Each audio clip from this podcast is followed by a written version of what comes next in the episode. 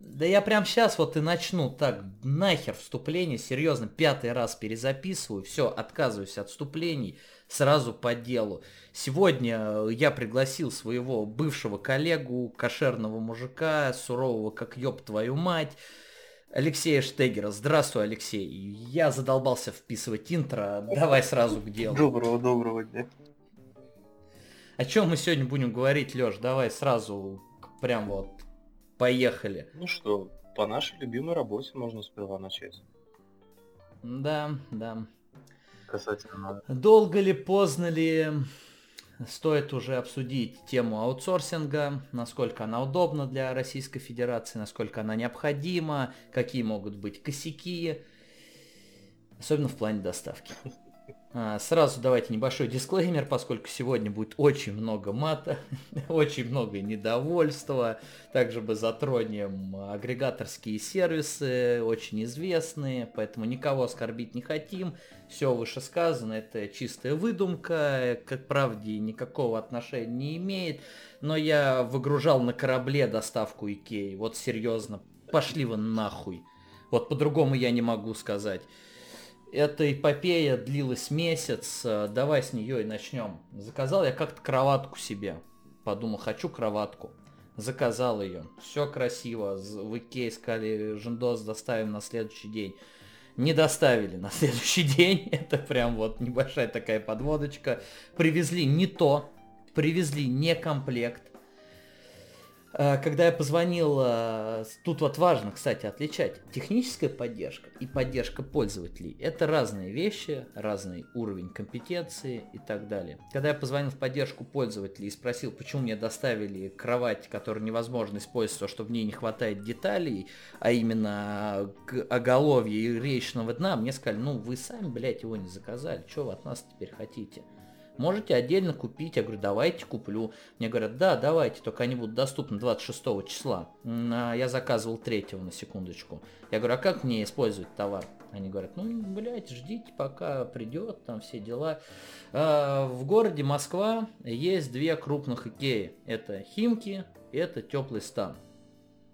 А, и ни в одном из этих магазинов такого не досталось. Единственное, где это было, это был Ростов. Но я, блядь, не поеду, не полечу в Ростов, а, во-первых, вообще, в принципе, неохота, потому что, ну, это Ростов.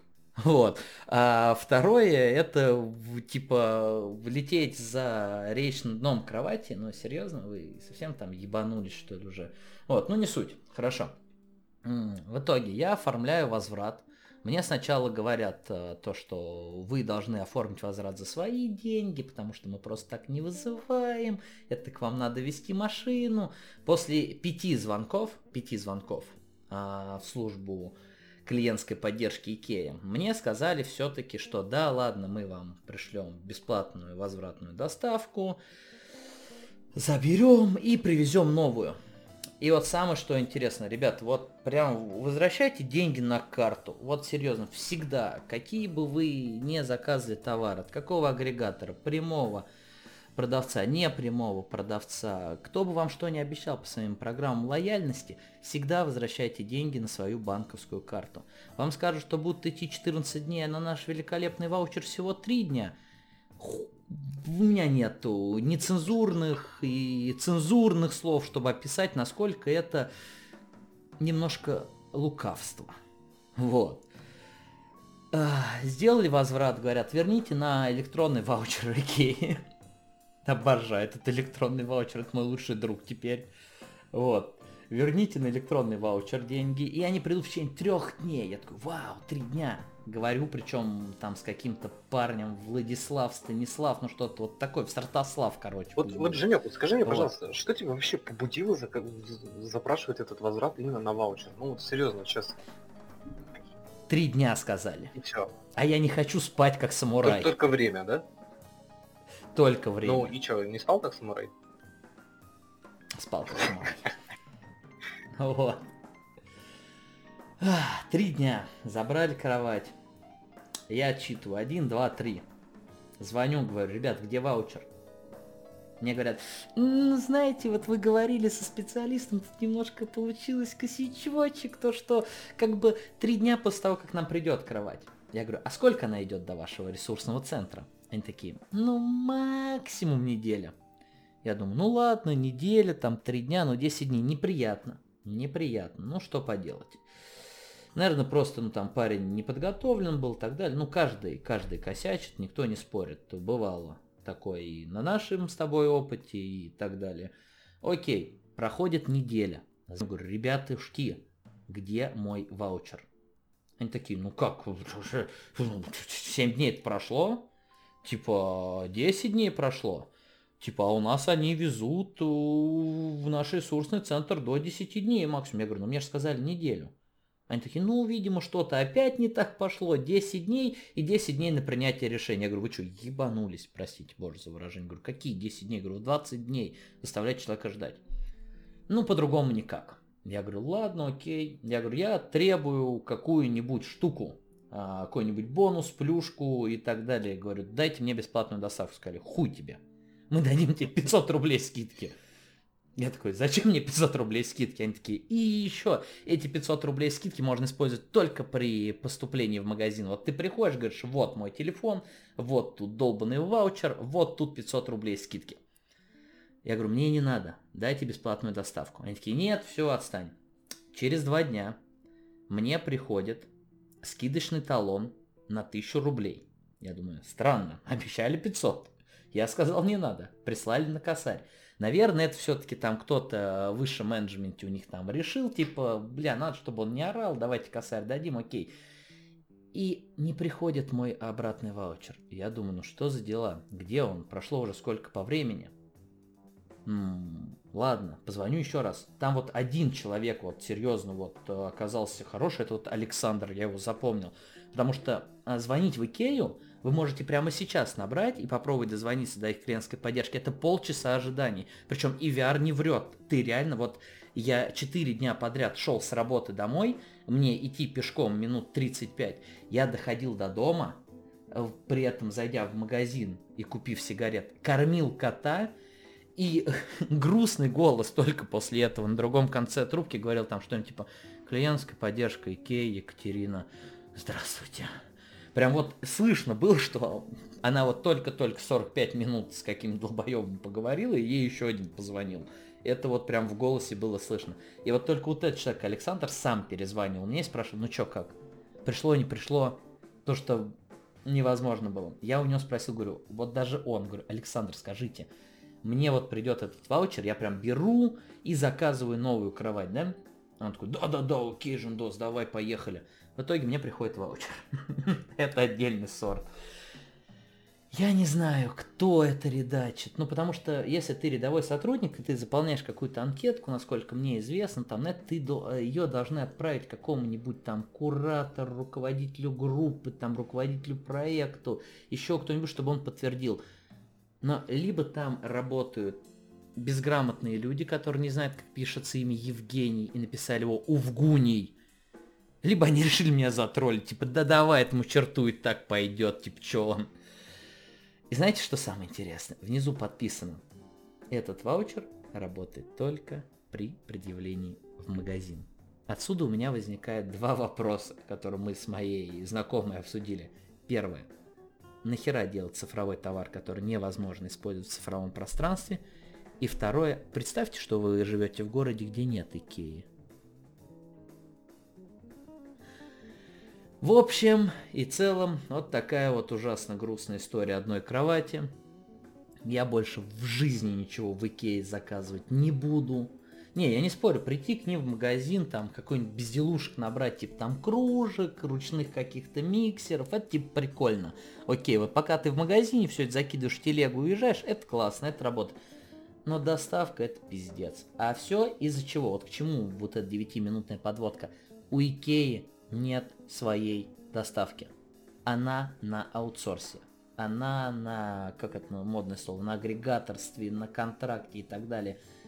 Я считаю, что если ты крупный игрок на рынке, ты должен иметь в сфере своих собственных услуг возможность доставить клиенту товар.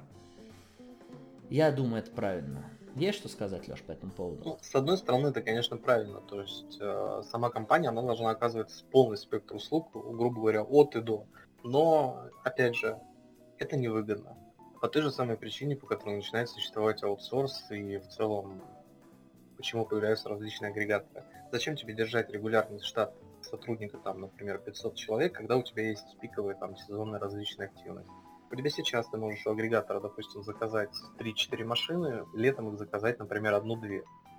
И ты в плюсе, ты не, не, не платишь налоги за содержание этих сотрудников, ты не платишь за какую-то простой этих людей, которые, по сути, не будут работать, они просто будут ждать нового какого-то появления заказа или еще что-то. Тебе это не нужно. У тебя есть прогноз, у тебя есть э, ребята в логистике, которые понимают, что да, вот сейчас вот тот объем, который есть, исполняет машина 2. Тебе не нужно 10. Но ты же не будешь каждый раз увольнять и набирать народ по новой. Ну вот тебе, пожалуйста. Вот тебе различные аутсорс-компании, которые за подписание договора за тебя будут все это делать. Вот тебе различные агрегаторские услуги, которые тебе просто предоставят нужное количество сотрудников. И все это так работает. И сама проблема в том, то, что вот этим ребятам, которые исполняют твои услуги, будучи заказчика, им плевать, какого качества они тебе сервис предоставят. У них в договоре прописано четко. Товар, ну, грубо говоря, если сравнивать с доставкой, да, у них прописано, то, что товар из пункта А в пункт Б должен достигнуть целости и сохранности. Все. Могут быть какие-то дополнительные оговорки идти на тему того, в какой период времени он должен прийти, какие должны инциденты эскалироваться заказчику для дальнейшего решения, но вспомни, как работали мы. Много ли таких инцидентов на практике отправляется, даже если мы хотим это сделать? Mm, ну, как тебе сказать? Там обычно все говорилось, что это все можно решить локально. Вот-вот. И, в принципе, заказчик отвлекать по таким пустякам не надо. Вот-вот. И пожалуйста. Вот тебе и, по сути, и результат того, почему такие, такого образа найм сотрудников там через аутсорс, через непосредственно уже а, агрегаторские какие-то компании начинается вот такая вот богадельня просто, когда по сути вроде бы оно все и работает, но если приглядеться, лучше бы оно вообще не работало. Ну, по большому счету. Что тебе, тебе, тебе хотя бы, понимаешь, тебе хотя бы доставили кровать. Окей, она была не укомплектована. Тут можно, в принципе, сослаться на большую нагрузку на заводе, например, производителя. У логистов там что-то перепутали. Ну, разные бывают ситуации как бы не знаю внутренней кухни, не совсем понятно, да, кто это собирает. Комплектовывается ли коробка полностью на каком-нибудь заводе, а потом увозится на склад, или же на склад поставляются, например, различные детали, а из них уже потом укомплектовывается вот эта коробка. Потому что, насколько я знаю, у Икеи как раз-таки детальки, они такие довольно уникальные. То есть ты можешь заказать отдельно какую-то часть шкафа, предположим, потому что они у них есть, и они у них доставляются тут как бы можно еще понять причины, но нельзя понять, почему сам сервис вот таким вот образом вообще себя повел. То есть, ну, по большому счету, они не предоставили ни качества, ни своевременного решения, ни какой-то компенсирующей составляющей. Понятное дело, никто тебе миллион за это платить не будет, но, на мой взгляд, хотя бы, Хотелось хотя бы просто, не знаю, какие-нибудь бонусы, которые ты можешь при следующей покупке потратить, ну или бесплатную доставку, раз уж на то пошло, если с первой они накосячили но ничего этого не предоставили. В моем же случае мне не, не доставили ничего абсолютно, кроме пустых обещаний на протяжении месяца. Это когда я заказывал еще на том беру, который теперь уже... Нет, ну расскажи, расскажи, вот как раз, вот. расскажи свой случай. В моем случае это вышло так. То есть вот в начале сентября я сделал заказ на определенный там... Ничего серьезного этого не было, то есть это кошачий корма, там наполнитель, то есть, ну, обычные безделушки, которые, в принципе, нужны, и за которыми было лень идти. Их заказали, обещали доставить на следующий день. На следующий день, конечно же, никто ничего не доставил. Мне все как положено пришла смс о том, что все нормально, мы видим ваш заказ, ну, по таким-то вот обстоятельствам он был перенесен на завтра. Завтра ждите вот такой-то период времени. Сразу же, честно, закралось подозрение уже на тему того, они не спросили, они не позвонили ничего, удобно, неудобно. То есть по их логике ты, в принципе, сидишь 24 на 7 дома. Ну, в моем случае это правда было, но тем не менее. Ты сидишь исключительно дома, у тебя никаких других занятий, дел и планов нет, поэтому ты, в принципе, с период с 9 до 6 ты просто сидишь и ждешь курьера. Черт бы с ним, на тот момент мне это было не критично, поэтому какого-то значения не придал. На следующий день произошла аналогичная ситуация. Приходит смс причем смс приходит буквально через пару минут после окончания срока доставки извините, ничего не пришлем. То есть не утром, когда эта заставка, ну, когда эта доставка уже формируется и отдается непосредственно какому-то курьеру. Не в течение дня, когда, например, укомплект... доукомплектовываются оставшиеся курьеры и их автомобили там уже, а именно после рабочего дня. То есть уже тогда, на самом деле, мне было интересно, когда же они доставят, если с ними вообще не связываться. После того, как на второй раз уже доставка опять же не пришла, на следующий день мне также пришла сначала смс что, мол, доставим завтра, ждите. После чего в течение недели мне вообще ничего не приходило. Ни звонка, ни письма, ни смс -ок. Просто в личном кабинете молча заказ переносился автоматом на следующий день. После чего я уже начал писать им непосредственно в саппорт. И вот тут я понял одну страшную вещь. Я общаюсь с аутсорсом. Как... Ну, Женек, вот казалось бы, да, вроде, ну, блин, аутсорс это не так сложно, да, это просто, э, скажем так, такой инструмент помощи крупным компаниям для того, чтобы обеспечить там услуги в территориях, где, в принципе, им не нужно, например, не базирование офиса или еще что-то, да, просто, по сути, такая вот небольшая представительская компания, которая выполняет ряд услуг. Казалось бы, что проблемного? А вот оказалось, что они не пишут вообще никакого текста руками. То есть на протяжении всего месяца, да, такой небольшой спойлер к этой истории, на протяжении всего месяца я не получил ни одного ответа, который был написан руками кем-то. Это были тупо шаблоны. В нем менялись только даты и время. Все. Это единственное, что в них менялось. В итоге, пытаясь с ними пообщаться, я выяснил, что, во-первых, у них нет никакого отдела, который бы вообще урегулировал подобные ситуации. У них не предусмотрено такой возможности даже эскалировать этот запрос, например, напрямую в Яндекс.Маркет, который там улица Льва Толстого или где они находятся. Общаются они с тобой исключительно по почте, и ту информацию, которую они предоставляют, на самом деле не соответствует вообще никакой действительности. То есть, условно говоря, они, как у них это работает? Ты им пишешь заявку, они тебе шаблонно отвечают, что мы вас поняли, мы видим косяк, мы сейчас напишем транспортную компанию, опять же, а не агрегатор. Транспортная компания это вообще еще одна сторонняя фирма. Выяснит, мы знаем, как важно вовремя получить заказ. Да, да, да. Мы, мы понимаем, извините нас, вот эта вот стандартная фраза, которая уже, честно, я... Люблю отбивочки. Которая, в принципе, никакого отношения не имеет ни к самому Яндексу, ни даже к поддержке. То есть, по сути, получается некий вот такой вот треугольник общения, в котором есть э, агрегатор, это Беру, Яндекс.Маркет, ну, не принципиально важно, под каким брендом они выступают. И есть две дополнительные компании. Первая, которая просто отвечает на все вопросы, которая занимается обработкой писем, звонками. И третья, которая все это дело доставляет.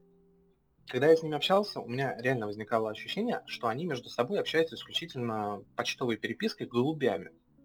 Потому что абсолютно нормально было явлением, что мне пишут э, в поддержке, что ваш запрос будет обработан в течение 24 часов. Мы его направили э, в транспортную компанию, мы разберемся. Проходит 72 часа мне звонят из транспортной компании с вопросом, а вам что, не доставили посылку? Ты им просто на словах, без всего, не представляясь, ничего. Просто говоришь «нет», «а, мы поняли, сейчас мы будем разбираться дальше». Разбирательство дальше заканчивается тем, что я сам пишу уже в саппорт, потому что они не отвечают мне ни спустя не 24 часа, ни спустя 72 часа. Ну, что там с заказом? Они мне отвечают, да, мы посмотрели, пришел запрос, транспортная компания приняла в работу, завтра вам доставят с этого времени. Ну, я думаю, не стоит пытаться передавать те эмоции, которые я испытывал, когда уже, ну, пытаешься общаться с ними вежливо, входишь в положение, понимаешь, ну, действительно, всякое может быть. Нагрузка, ковид, как бы, ну, много, в принципе, факторов, которые влияют на скорость и качество доставки. Но это одно. Другой вопрос уже в том, что если бы они изначально мне об этом сказали сами, что у них вот такая вот ситуация, что у нас вот такие вот косяки, и мы сейчас затрудняемся вам точно сказать, доставим ли мы вам этот заказ на этой неделе. Если вы считаете, что вы ждать не можете, отмените. Это один вопрос. Но они этого ничего не говорили. Они просто каждый раз, при каждом моем попытке с ними связаться письмом, звонком, в чате. Они просто молча переносили заказ на следующий день, не спрашивая, удобно, неудобно. Потом, конечно, когда я им уже по этому поводу предъявил и начал с ними ругаться, они уже начали это уточнять, а удобно ли вам. По факту, за этот месяц они мне заказ, доставку заказа переносили раз 20. Ни разу из, этого, из этих сроков ничего мне не доставили.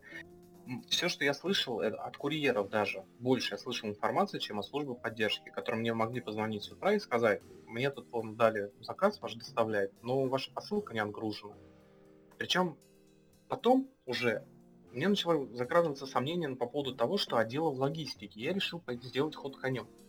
Я выбрал заказ всех тех же самых позиций с другой учетной записи без каких-либо бонусов. Ну, то есть это не какой-то был, опять же, да, это кошачий корм и прочее, то есть возобновляемые такие ресурсы, которые в принципе всегда нужны. Поэтому это не была проблемой. Угу.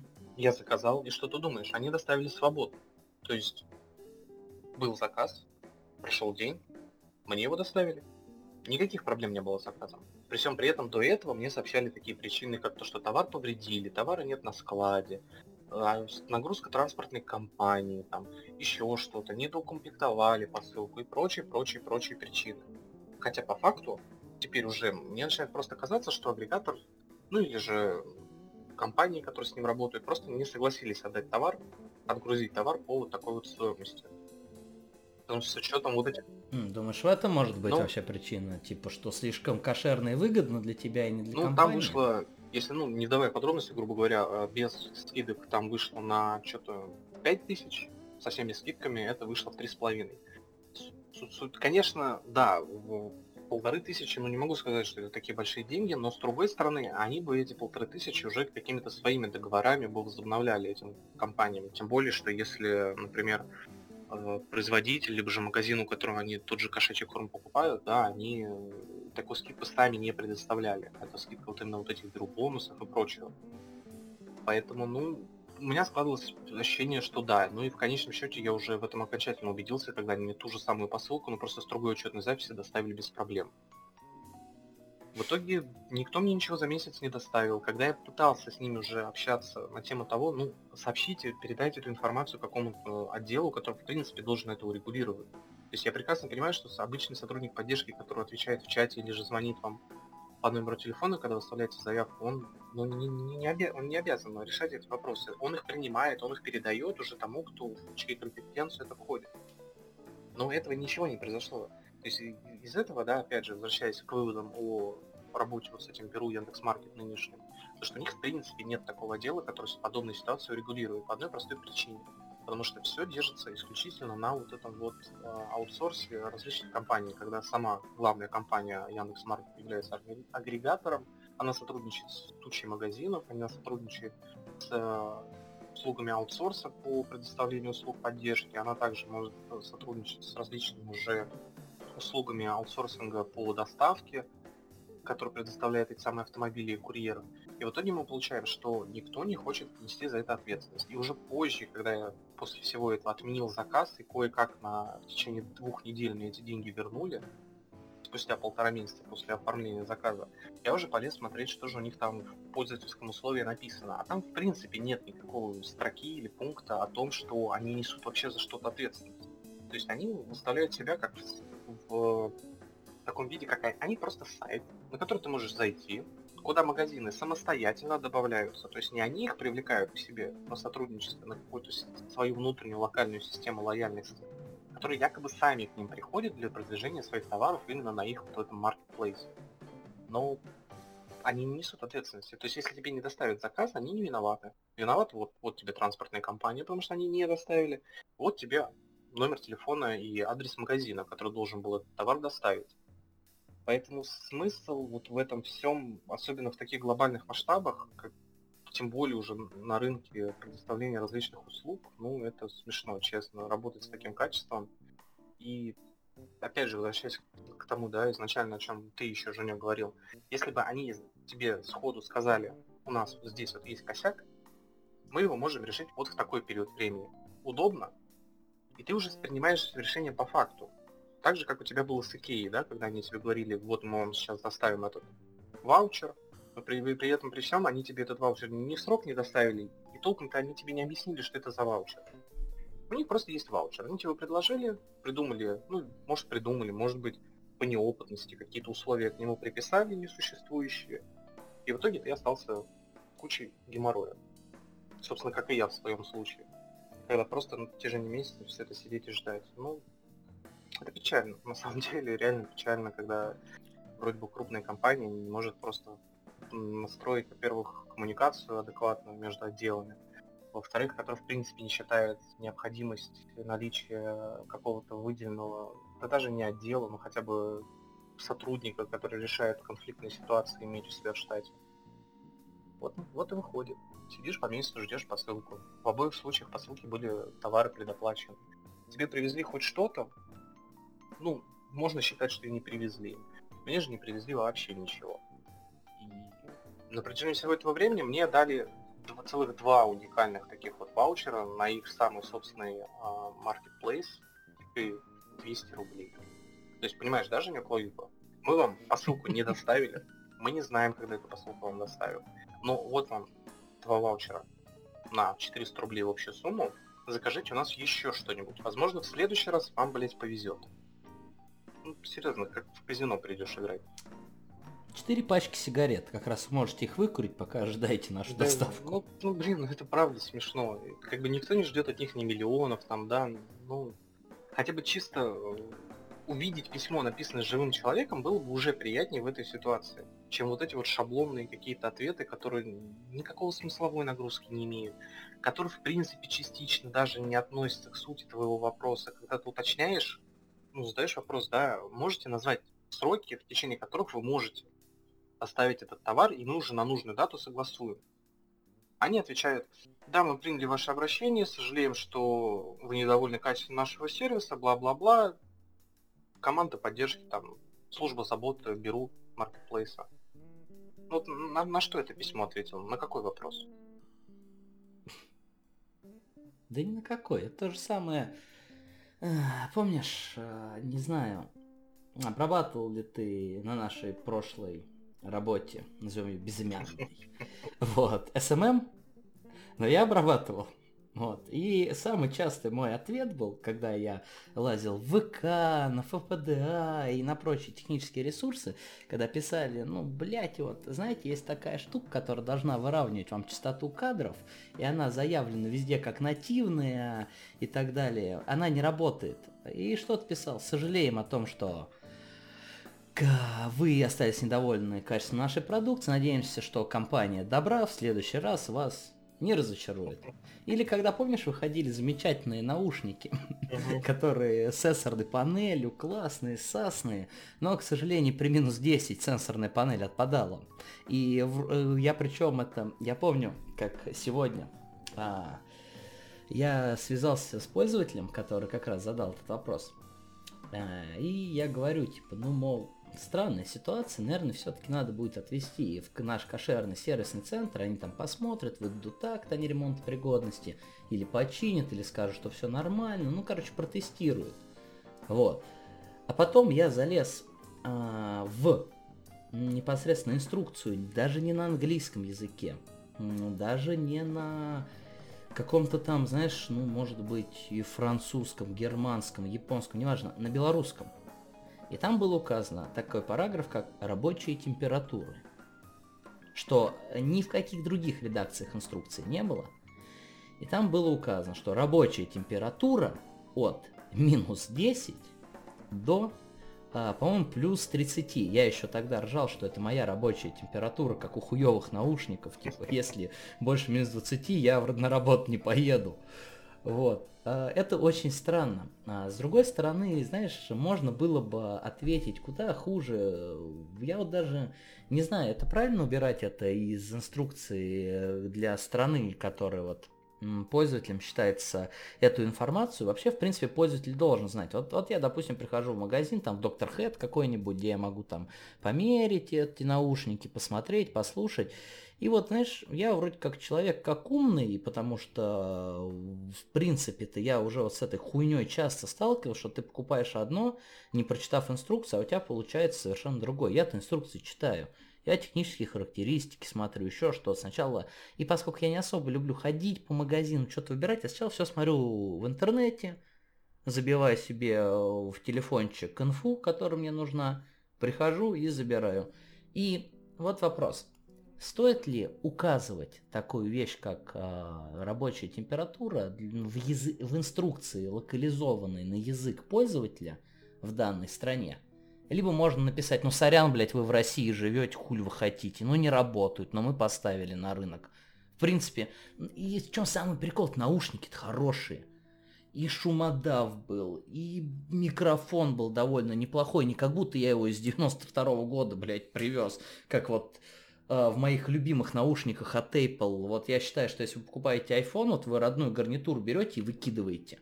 Потому что это, блядь, невозможно пользоваться опять же, вот Тим Кук там и этот э, Джонни Айва говорили, то, что они 800 миллиардов ушных раковин вообще тестировали там у животных, у бегемотов, у людей, блядь, у инопланетян, вообще у всех, чтобы создать идеальную форму, чтобы оно не лав... Мои ухи они уничтожают, просто я не могу, у меня так болят уши, когда я вот эту парашу вставляю.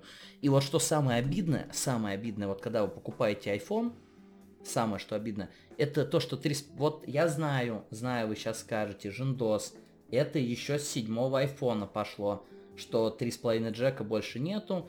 Apple сказала то, что сосите жопу, у нас есть а, наша запатентованная продукция и так далее. Но ответьте мне, пожалуйста, как мне заряжать телефон и смотреть фильм одновременно? Bluetooth наушниками. Тогда смысл у меня энергии потребляется чуть меньше, чем заряжается, я буду вечность заряжать эту херню вашу. Серьезно, ответьте, что мешало сделать 3,5 джек разъем? Почему я должен заходить на Алиэкспресс, покупать долбанный разветвитель на 3,5 джека еще один Lightning? Зачем мне вот эту херню здоровую к низу телефона подключать? Ну серьезно, ну вот прям вот я требую ответа вот на это. Нахера а мне чего это ты надо? требуешь ответа? Что проводные ваши наушники говно, что Bluetooth наушники говно, ну знаешь, в чем моя проблема с Bluetooth наушниками? Одни мне Bluetooth наушники нравятся, от Саней. Потому что у них есть, блядь, этот, как он называется, когда у тебя длинный волос назад зачесываешь, ободок, вот, на шею. У меня было 5 пар Bluetooth наушников, я всегда их терял. Поэтому для меня все Bluetooth наушники говно. Вот только вот с этим вот ободком. Ну, ну вот что делать? Bluetooth много энергии жрет? Жрет. Зарядка особо быстро не заряжает? Не заряжает. Вот я, допустим, не знаю, вот я еду в поезде, да, там решил из своей одной деревни до другой доехать. Взял там билет, э, сел рядом с розеткой, сижу, смотрю какой-нибудь там фильм, да. Я же, и у меня вот написано 20% на телефоне. И вот у меня начинается выбор. Либо я начинаю заряжать наушники, либо, ой, наушники, извините, пожалуйста. Либо я начинаю заряжать телефон, и э, не смотреть фильм, потому что я как бы человек воспитанный, я не могу, как вот эта вся бедлота, э, смотреть фильм на телефоне через динамик наушников, чтобы весь поезд это слышал. А еще хуже скал, э, какую-нибудь там колоночку от JBL подключить и прочее. Ой, кошмар, короче, это отдельный. Ну, а, а чему ты удивляешься, вот. Женек? У тебя изначально устройство, оно скажем так, а, да, оно специфичное, не всем тот же iPhone подходит, да, кому-то нужен более простор и раздор, там, в плане вот прав каких-то, каких-то иных функций, которые, например, на iPhone просто по умолчанию залочены. Но, с другой стороны, тебе производитель хотя бы дает возможность это все исправить. То есть, пожалуйста, купи Bluetooth наушники, купи хороший там беспроводную зарядочку, например, ну или адаптер с высоким уже напряжением больше, который будет заряжать намного быстрее, и тогда ты можешь спокойно его заряжать от кабеля, а сам по Bluetooth наушникам пользоваться смартфоном. То есть, как бы, понимаешь, тебе они предоставляют возможность. И следуя их уже, понятное дело, это все маркетинговые вот эти вот, э, даже не уловки, нет, это просто, скажем так, условия эксплуатации устройства, которые тебя не то чтобы даже вынуждают, они тебе дают возможность приобрести различные собственные аксессуары, которые позволяют твою проблему решить. Но тут уже вопрос в том, готов ли ты эти аксессуары покупать и они тебе вообще востребованы. Потому что вот этот кейс с поездом, ну, он довольно редкий, но он может произойти. Поэтому да, тут уже будет печально. Ну, хотя бы, да, хотя бы дают возможность. И вот подытоживая историю с доставками, с аутсорсом и так далее, вот вы сможете сказать, типа, опять же, в Москве две а, доставки Икея, то есть два больших магазина Химки и Теплый стан. Ну, сейчас еще в Европолисе откроется вот этот мини-Икея, кстати, ну, может быть, на нее делают довольно неплохие ставки, потому что это, в принципе, очень близко к моей деревне. Вот вы скажете, Жендос, ты живешь, блядь, в мытищах, ёп, ну, что ты хотел? Ну, вот у тебя даже гули там водятся. Вот. Но Леша-то москвич. Куда вот, что еще обслуживать, кроме Москвы? Вот скажите, это же типа как бы богема наша человеческая. И ему вот его маркетплейс, на который он заказал, чтобы кошечка покушала, сказала типа, ну come on, мы в Москву, ну ты что, я не знаю. И тут мы переходим к гулям в мытищах. Недавно вышла великолепная игра это The Witcher uh, Monster Slayer. Это очередная попытка AR продвинуть его на телефонах. Пока только у богоподобных юзеров Apple технологий, которым мы с Алексеем являемся. Да, вот так вот отправлено с iPhone, между прочим. Обожаю эту приписку. Особенно, знаешь, когда, опять же, чтобы сейчас особо не раскрывать ничего, когда по рабочим моментам присылается почта, там, знаешь, такой серьезный такой запрос, типа, типа, Жендос, помогай, вот это, вот это, вот это, вот это, вот это, вот это, такой, да, я прям чувствую, что тут беда. И внизу, отправлен с iPhone. Типа чувак, знаешь, такой, вышел такой, сейчас я накатаю, и кнопочками погнал, описывая всю свою ситуацию. Не, ну, он, он просто Не бюджет сразу обозначил. Ну... Ну, да. Деньги есть. Вот так вот просто все купим, что надо. Вот надо по нормам вот это, вот это, вот это, вот это. Деньги есть. У нас каждый пусконаладчик ходит с айфонами. Вот. Седьмой и пятый, неважно. Вот, окей. Хорошо. А, попробовал я. Ты пробовал уже играть? Нет, я пока особо э, из, из дома не выхожу. Я сегодня гулял, ездил по делам. А, что я могу сказать? Игрушка в Pokemon Go играл? Не, я, да, да не, ты чё? Сколько? Три с половиной года ну, фарма этих зверюшек? Не знаю. А, игрушка, в принципе, неплохая, только по одно но. А, во-первых, только на iOS сейчас есть, и нет локализации на русском языке. Да, я не спорю, там текст а, не то, чтобы, знаешь, там что какие-то сложные обороты речевые, которые вы понять не можете и так далее. Но тут опять же, ну, хотелось бы локализацию чуть-чуть.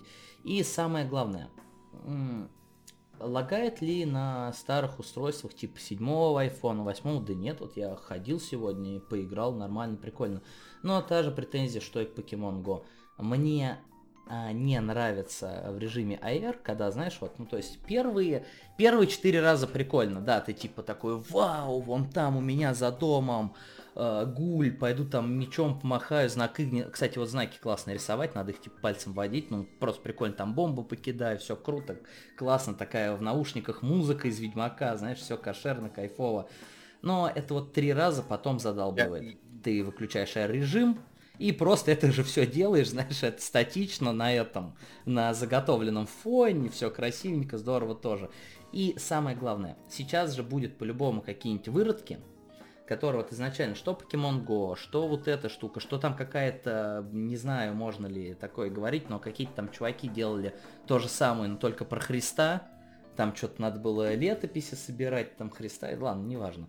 Короче, а, будут какие-то чуваки, которые сделают авто, как бы, не знаю, автоходилку, которой ты будешь лежать также на диване, а у тебя сам персонаж будет ходить, там геолокации менять. Я помню, вот опять же, наши с тобой бывшие коллеги а, сидели, они там оказывались, э, когда был какой-то редкий покемон, там, в том же самом Пакистане, там, в Сеуле, где-то там на берегах э, каких-нибудь там, блядь, океанов, когда дождь идет. И редких покемонов ловили, которых в России вообще быть, в принципе, не может.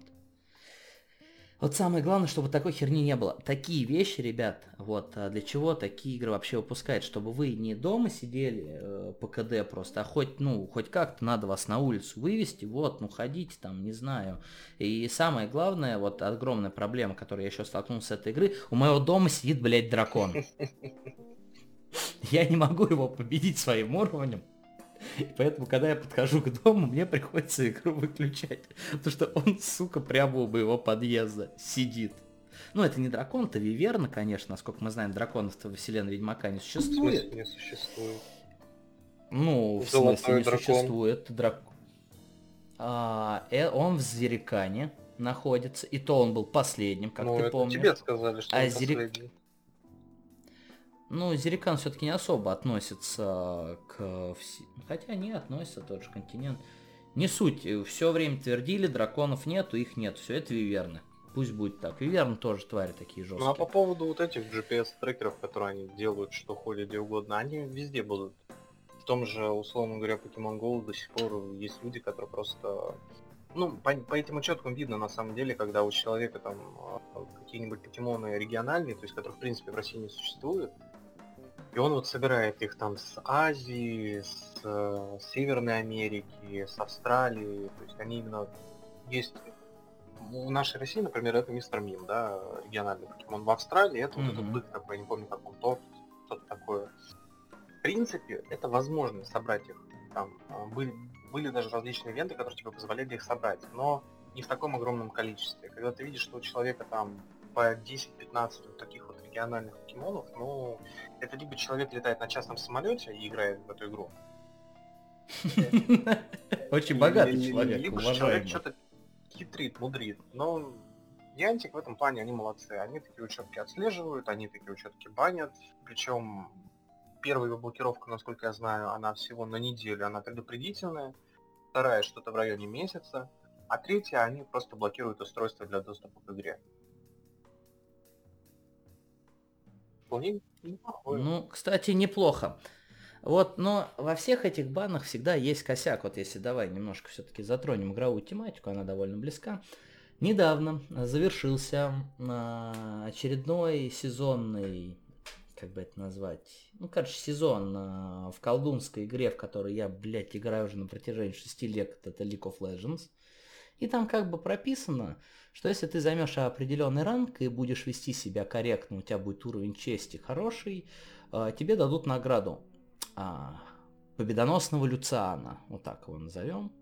Мне эта награда была бы не положена, потому что я достиг определенного, так сказать, эла, который он открывается, но мне давали два раза банчата в этом сезоне потому что я человек ни в коем случае не токсичный, но когда ты видишь у себя на боте Ариану вместе с Сонной, если что, это два саппорт чемпиона, они играют в 0.10, ну, ты пишешь, что выгружал кое-что на корабле и так далее. И почему-то, оказывается, если команда скинется тебе репортами, тебя забанят. Я вот не знал такое, оказывается, работает. Представляете, ребята, вот на справедливости, хочешь выебываться, посиди-ка в бане чата. И я писал в поддержку Райт, такой, ребята, ну исправлюсь, правда, но не буду вообще больше, вот больше в жизни чат не открою, и вот не открываю, вот ребята, которые мне со мной играют, тут соврать не дадут, ни одного слова от меня во время игры не слышно. Вот просто сижу, молчу, фармлю. Великолепно.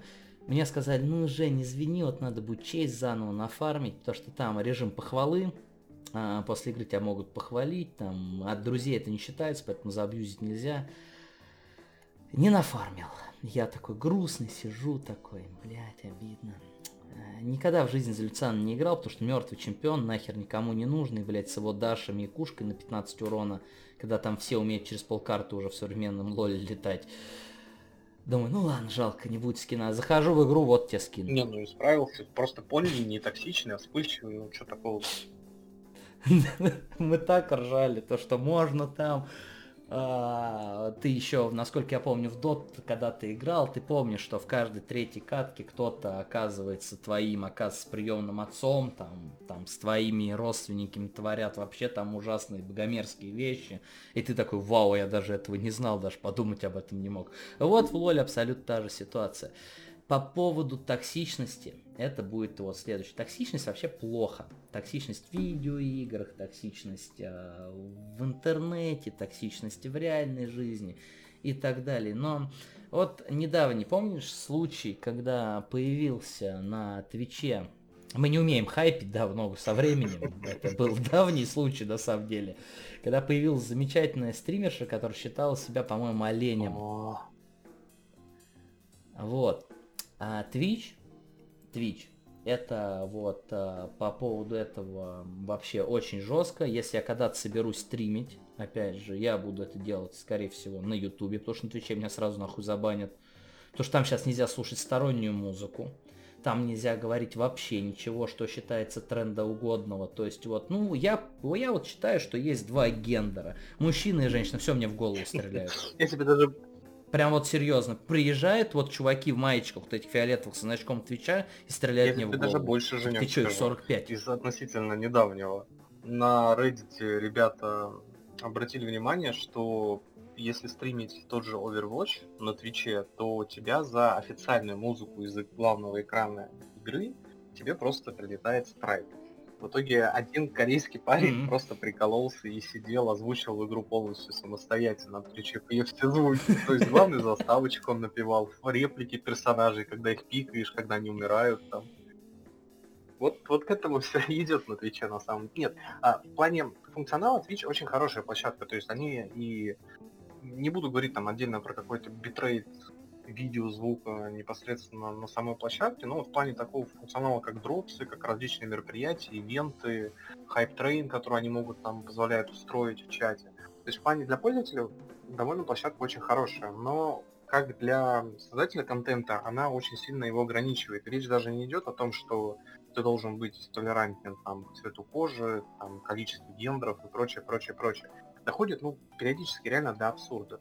Когда человека могут просто заблокировать за, ну, допустим, да, последнее, там, что постоянно мелькает, это ты сидишь, играешь, тебе прилетает от человека приглашение, чей ник э, содержит какие-то непотребные слова, типа там kill nigga, что-нибудь такое, и все, тебе Мгм. прилетает бан. То есть Twitch не рассматривает то, что, зная, видя, что ты какой-то там стример, ты запускаешь трансляцию, что на тебя таким образом могут просто охотиться, я не знаю, как это у стримеров называется, Рейдить. Рейд. Называется, когда залетаешь и пытаешься То как-то это, да. На это все не обращается внимания. А То, что предлагает Twitch на решение этой проблемы, ну, отключайте все сторонние оверлеи. Но, а если это будет внутриигровое приглашение человека так, с таким ником? Как бы взять тот же Battle.net, условно говоря. Да, за такой ник тебя забанят. Но при всем при этом, если ты регистрируешь новую какую-то учетную запись, просто подобрав при помощи букв, не знаю, регистра, символов, там, ну, символа нельзя, цифра, предположим, собрав нужную комбинацию сим, какой-то ник, который будет отдаленно напоминать какую-то запрещенную фразу, и отправить тебе приглашение, да даже в те же приглашения в друзья, ну, тебя могут забанить. Как бы, с одной стороны, правильно Twitch делает в этом плане, да, то есть нужно все-таки какие-то ограничения, рамки делать, но он допускает вот какие-то абсурдные ситуации абсолютно, когда от человека это попросту не зависит. И тут уже ты сидишь и трясешься на тему того, блин, а вот не забанят ли меня на сегодняшнем стриме? Причем а, там половину всего это делает машина, потому что вот, а, опять же, недавно было, а, в Харстоунчик поигрываю иногда, смотрю черта интересного, который, ну да, по большей части, как на Твиче популярности набирается, это мат и оры, но иногда интересную аналитику прокидывает, это Silvername канал. Окей, чувак сказал фразу «давай еще триплет передо мной собери». А, поскольку сейчас идет а, нейросетная модерация, нейросетка услышала там на английском слово на букву N и на русском слово на букву П. Оба они запрещены на Твиче, и поэтому дали бан на 7 дней. А, поскольку он стоит в команде Team Secret, по-моему, или еще какая-то, я не помню, а, руководство, а ты знаешь, что киберспорт это уже не 5 чуваков там в подвале играют, это действительно там инвесторы, там спонсоры, там крупные дядьки, крупные бабки и так далее. Руководство команды написало в Twitch, что типа так и так, мы не понимаем, почему забанили, вот мы пересмотрели трансляцию, там всей деревни, маму даже позвали пересмотреть трансляцию. Слова русского на букву П, слова английского на букву Н не было. А, почему забанили? И руководство Твича ответило что-то типа, если нашли, значит по делам. Типа вот, и вся постмодерация.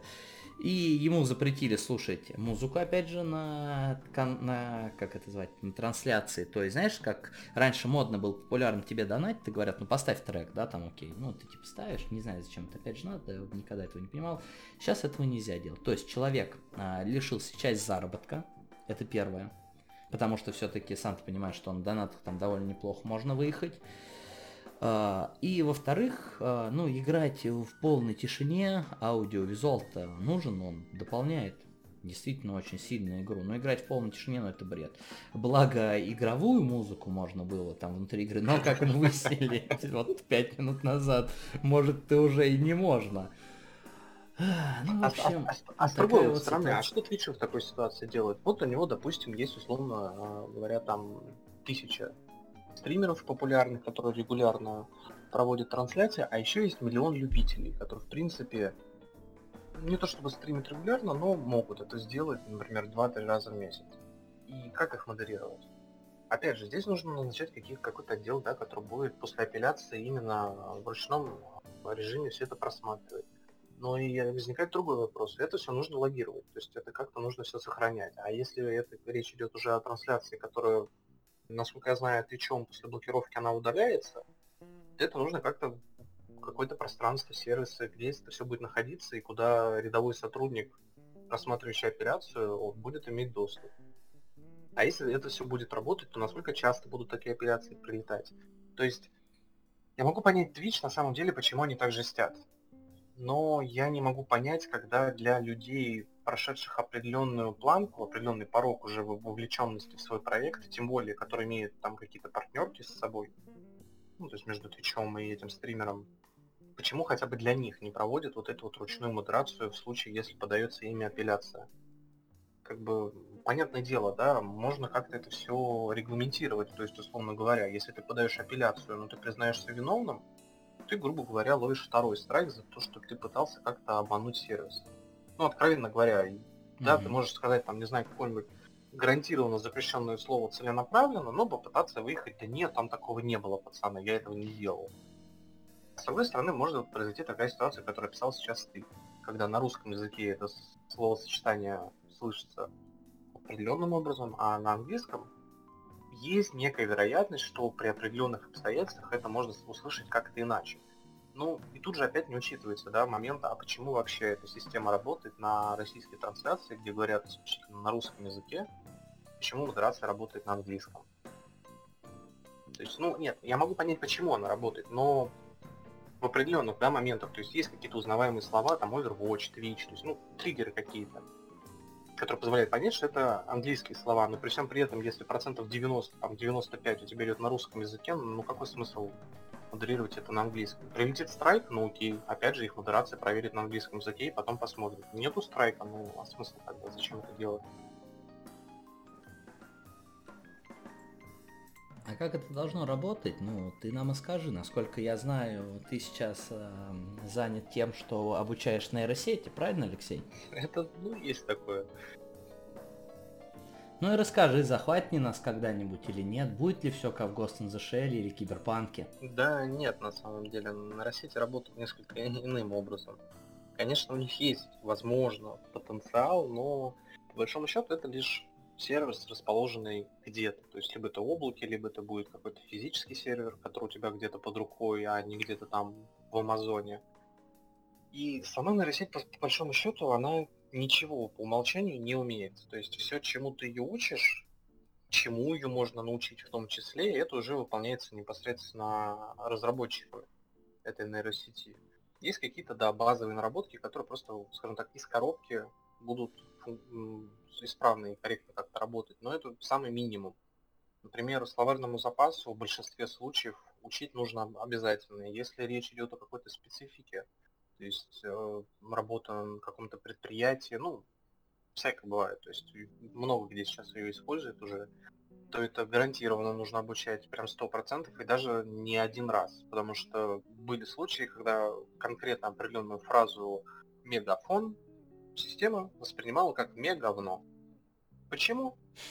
Вот, вот так вот, такой именно словарный запас, э, таким именно алгоритмом нейросеть работает. То есть есть какие-то производные слова, которые в совокупности могут привести к тому, что нейросеть обучится именно этому слову. Поэтому, когда подбираются словари и темы тренинга, там очень много проблем с этим возникает. Когда, по сути, ты учишь одному, а получается все совсем иначе, не так, как ты хотел, и не так, как ты изначально планировал. Но чтобы захватить ну, вряд ли.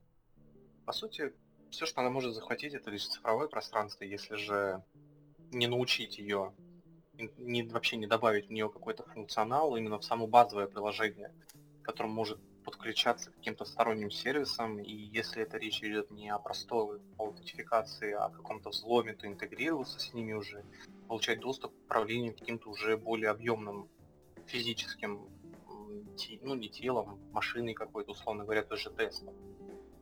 Если такие доступы не давать, то и сама она не научится. И, соответственно, если не закладывать в этот в саму нейросеть такие функционалы, ну, это в любом случае, даже сам послушай, Женек, это звучит слишком футуристично, даже в современном понимании. По большому счету, нейросеть это просто ребенок, которого ты учишь. В зависимости от того, чему ты будешь его учить, так он себя вести и будет. Научишь ты ему слово хуй, он будет это слово знать. И он будет с ним работать, пытаться его как-то склонять, интерпретировать, вставлять предложения, если это говорить о том, что нейросеть будет только генерировать, например, словесные данные. Если же говорить о каком-то визуальном воспроизведении этих данных, да, например, рисунок, ну да, если ты объяснишь, как это рисуется и как, каковы вообще анатомические принципы построения этого органа, она тебе его нарисует, постарается, по крайней мере. А там уже сам будешь дальше калибровать, насколько точно и насколько нужно были применены те или иные детали. Нет, мне больше смотри, какой вопрос. А, это понятно, что надо закладывать в нейросеть базис, чего она будет учиться и так далее.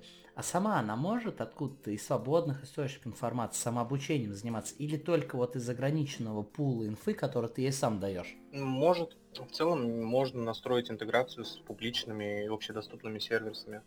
Например, она свободно может работать с любым поисковиком. А, работает это, если примитивно объяснить, то это работает следующим образом. А, используя весь свой доступный словарный запас, она будет использовать в поиске и обрабатывать полученную информацию по тем запросам, к которым у них будет иметься доступ. То есть, если она сможет открыть страницу, посмотреть, что на ней находится, она запомнит информацию оттуда. Если там есть какие-то уже, опять же, слова, визуальные отображения картинки, аудиозаписи, она будет это все уже в себя принимать как-то э, уже, скажем так, картотеку внутри себя самостоятельно настраивать. И в дальнейшем будет уже получено новые знания, как-то пытаться использовать. Если же просто запустить голую какую-то нейросеть, которая будет э, единственное, что она будет уметь, это обучаться в публичном доступе, но это будет получаться довольно глупо. Возможно, видел, есть Twitter аккаунт нейросети, который просто генерирует э, предложения и слова абсолютно рандомным образом, пытаясь построить смысл, но при всем при этом эта нейросеть не знает ни правил построения предложений, ничего. Выходит, ну, абсолютно билиберда. Здесь будет то же самое. То есть она это... Не, в Твиттере я стараюсь не лазить, там сборище токсичных уёбков еще больше, чем я. Нет, ну, конечно, обучаться она этому сможет, и она сможет это применять, но насколько это будет уже целостно, то есть насколько предложение будет вообще понятно, что она хотела сказать, ну, тут вряд ли получится узнать это без каких-то дополнительных инструментов диагностики. Понятненько. Ну, просто смотри, к чему это можно сейчас быть. Недавно концерн Калашникова представил интересную штуку, такую как помповое ружье, ну, типа как дробовик, скорее всего, на основе либо Спаса, либо еще какого-нибудь, э, с подключаемым программным обеспечением. А, то есть а, с голографическим прицелом, который работает а, именно не на зеркалах, а на модуляции картинки. И также с цифровым подсчетом патрон, с отчетом о триггере спускового крючка и так далее. И первое, что на Reddit обсудили, невозможно ли такой хрени, что это все будет взломано, потому что если делаешь какой-то продукт, надо защитить его от стороннего взламывания. Как это пришло на ум многим людям с Reddit, также пришло и мне. Вот представим, что у нас есть э, законопослушный представитель э, какой-то силовой структуры. Он взял на вооружение вот это вот оружие, И его хотят там подставить, еще что-то сделать, там они же отчитываются о количестве выстрелов, патронах и так далее. Как это во всех фильмах вот это бывает, то нет, его подставили, выстрелили из его оружия, оказывается, это там маркировано было и так далее. Сейчас ты еще проще сделать, взломаешь программу, скажешь, что он выстрелил, сделаешь то же самое, и как бы это будет защита на него. Смотрит, такие, ага, триггер выстрела и был. А, и GPS, тут точка этого оружия находилась там. Вот так вот и делается. И вот у меня вопрос даже не в этом, не в ту сизю. Представим, что развитие Скайнета, все помнят великолепный фильм Терминатор. Ты, Леша, идешь такой с дробовиков, да перес он тебе в голову стреляет. Ну, вот тебе физическая интеграция. Пожалуйста. Ну, это, опять же, это слишком футуристично. Что значит дробовик стреляет тебе в голову? Стрелять он может лишь ну, в одном же. единственном направлении. Если ты такой дурак и даже не заряженное оружие на себя наводишь стволом к лицу, ну, тут тебе даже нейросеть не, пом- не нужна никакая на самом деле, как говорится, и палка раз в год стреляет.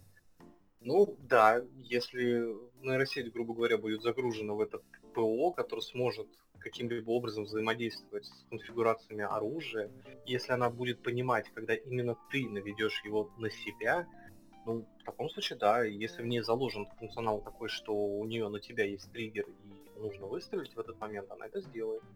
Там нет, нарисить на самом деле нельзя научить по морали. То есть ты можешь в нее заложить эти правила, но, опять же, да, а что такое тогда мораль, да? Как бы в данном случае мораль именно это такая стезя, такая субстанция, которая именно ограничивает сам человек, что можно, что нельзя. И, соответственно, какие правила в нейросеть будут вложены, она будет им исследовать. Ну, это все находится на уровне, может, даже региональных, локальных каких-то, да, это вот как законодательство, например, в США марихуану можно. У нас, если ты ту же марихуану возьмешь, тебя посадят. Технически, да, где вот проводить грань морали, да, почему, условно говоря, в США это морально разрешено, употреблять вот такие вещества, да, в зависимости там от твоего какого-то, ну, не будем брать серьезных каких-то случаев, да, даже при депрессии, насколько я знаю, там определенные дозировки выписываются. Но в России при тех же самых обстоятельствах нельзя, да, и где вот эта грань морали проходит. Почему там можно, здесь нет. Соответственно, то, чему ты научишь нейросеть, она так и будет себя вести. И тут она не будет принимать каких-то самостоятельных решений. По большому счету, это все как ну, если сводить к минимуму, это игра на триггерах. Просто с нейросетью она может их самогенерировать на основе того, чему ты ее научишь. В программе это сделать в обычной программе, если речь идет о каком-то ПО, рабочем, не знаю, игровом, неважно. Там эти триггеры прописаны разработчиком, то есть когда происходит срабатывание какого-то определенного скрипта, элемента, кода, его части отдельной. Поэтому переживать, что тебя выстрелит нейросеть, можно лишь в том случае, если ты кому-то очень сильно насолил, и у кого-то просто руки растут из правильного места. Ну, подводим к стандартной морали. Не будьте долбоебами, не наводите оружие в любом случае на себя. Это пишут всегда при использовании. Это как я вчера прочитал очень классный мем. А, типа, у нас же как действительно сделано то, что мы привыкли считать, что предыдущее поколение было тупее нас. Ну, типа, бабка не может в Google ввести запрос. А, и как было указано, раньше в инструкции к машине было указано, как там чинить какой-то проточный клапан, а сейчас указано, что, пожалуйста, не пейте тормозную жидкость, типа и так далее. Ну что ж, и последний вопрос на сегодняшнем нашем подкастом. Леша, DualSense в глаз или в геймпасик раз? Конечно, DualSense, ну ты чё? Конечно, DualSense. Я вот тоже с тобой согласен. Ну, давай поговорим. А, раз сейчас выходит новое поколение консолей, опять начнется... Хотя нет, наверное, такой войны, как Xbox One и PS4 не будет. А, сейчас выходит у нас а, наш роутер от Sony, блядь, который выглядит, как я хрен знает, что этот дизайн, это просто ужас, это у меня есть отдельная претензия, я ее выскажу. И выходит э, холодильник слэш кальян от Xbox. А, сначала я выскажу свою точку зрения, потом спросим Алексея, как человека тоже, который будет брать себе эту консольку. Изначально я хотел брать на старте. Прям вот старт продаж. И прям Жендос окунается в пятую консоль, и прям все классно, круто, клево. Но я не хочу играть в Ratchet Clank, потому что это говно для детей, объективно. Я не хочу играть Spider-Man Miles Morales, потому что мне не интересно. Я первый прошел, просто так пробежал и так далее. Я делал ставку, когда показано какой-то E3 на Godfall. Типа, блин, я люблю гринделки. Вот прям вот там что-нибудь сетик себе собрать, там на плюс 15 статы и так далее. Ну, выглядело красиво, классно, но в итоге это скатится в Destiny с кривым управлением и милишным а, боем. Но все равно свое предпочтение я отдам все-таки PlayStation не на старте, наверное, где-нибудь через годик, через полгодика. Потому что мне сейчас я столкнулся с такой дилеммой, что мне много игр есть, в которые играть, но я ни во что не играю. Вот я консоль запускал последний раз, ну, месяца два назад. У меня есть The Last of Us 2, а, великолепно кошерная, с трансгендерами, с геями, с лесбиянками, с местью и так далее. Я не могу пройти, я там сейчас в больнице какой-то так и застрял, не знаю, даже за вторую тетку еще ни разу не поиграл, за которую все топят мои друзья, говорят, что она классная, а Элли-то не особо классная, не прошел. У меня есть Ghost of Tsushima, которая оставила в моем сердце только очень такую сладостную, ужасную грусть, потому что я вспоминаю, как я проходил Ведьмака 3 на PlayStation 4, я вспоминаю, как я играл в Bloodborne на PlayStation 4. Единственным твоим самым главным враг, врагом были загрузки. Попробуй умереть в Ведьмаке просто хотя бы раз. Ты будешь... Я успевал доходить до кухни, налить себе чай, покурить, вернуться, загрузка все еще шла. Of Tsushima загрузка идет просто за полсекунды. То есть нас всегда обманывали. PlayStation 4 может быстро загружать игры, блядь. Но почему-то никто, кроме Warhorse, до этого не додумался. Или как там это... А, нет, Warhorse это Kingdom Come, это Sucker Punch, по-моему. Ну, неважно. А, Game Pass, я считаю, что а, Фил Спенсер красава. Вот серьезно, он а, игровое подразделение Microsoft поднял, действительно, но мне непонятно все-таки вот эта логика играй на любом устройстве. Смысл тогда от него – я могу, мне нахер тогда Xbox не нужен. Я могу на компе играть, на стеди, там еще на чем-то. А все-таки PlayStation 5, как и всегда, PlayStation берет только одним своими эксклюзивами. Я знаю, что выйдет э, второй God of War. Я знаю, что выйдет вот эта херня, которая у меня первая часть так и не пройдена, где ты играешь за тетку, катаешься на меха-быках. Я называл его Ведьмак с луком, а, не прошел, игра говнище, прям вот объективная. Кому она нравится, это то же самое, те же самые люди, которые играют в фифу и в Нир Автомата, я считаю. Это просто, ну, можете, не знаю, там, дальше играть в фифу и в Нир Автомата. Одни, блядь, им на протяжении 10 лет одно и то же предоставляют. В нашей новой фуфе мячик пинается на 3% реалистичней, а Нир Автомат никто в оригинальный Нир-то никогда в жизни не играл. Но зато в Нир Автомат там такая классно сасная тетенька, можно побегать, под юбку смотреть и так далее. Даже ачивка есть ироничная, типа подглядывать под юбки. Вот я считаю, что это а, сексуализация персонажа, если об игре говорят только из-за сексуального контекста, это говно игра. Ну а как же объективно. правило 34? Ну, это-то ладно, но есть это вот... У меня на уме две такие игры. Первая это Нир Автомата, вторая это Байонета. Байонета это Devil May Cry.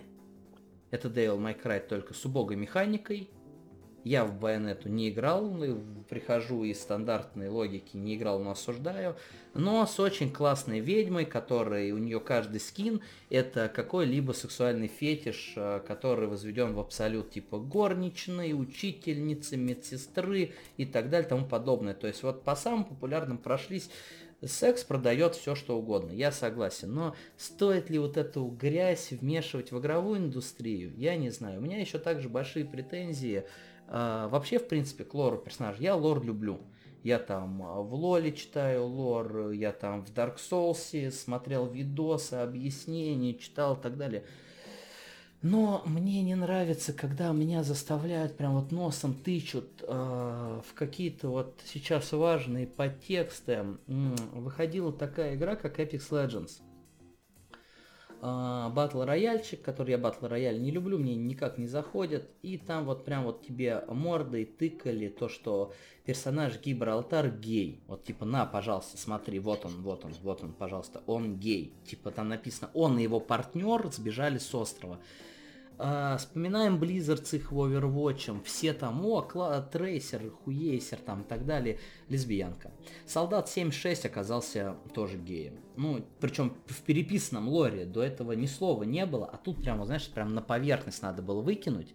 Типа галочка поставлена, все, мы это выполнили. Как это связано с консолями Xbox и PlayStation, вы спросите, никак не связано, просто мне это надоело. Я вот об этом говорю. Это пост... Мы живем просто в эпоху посттолерастии. Простите, что немножко опять уведу сейчас в какое-то другое русло, но так и есть.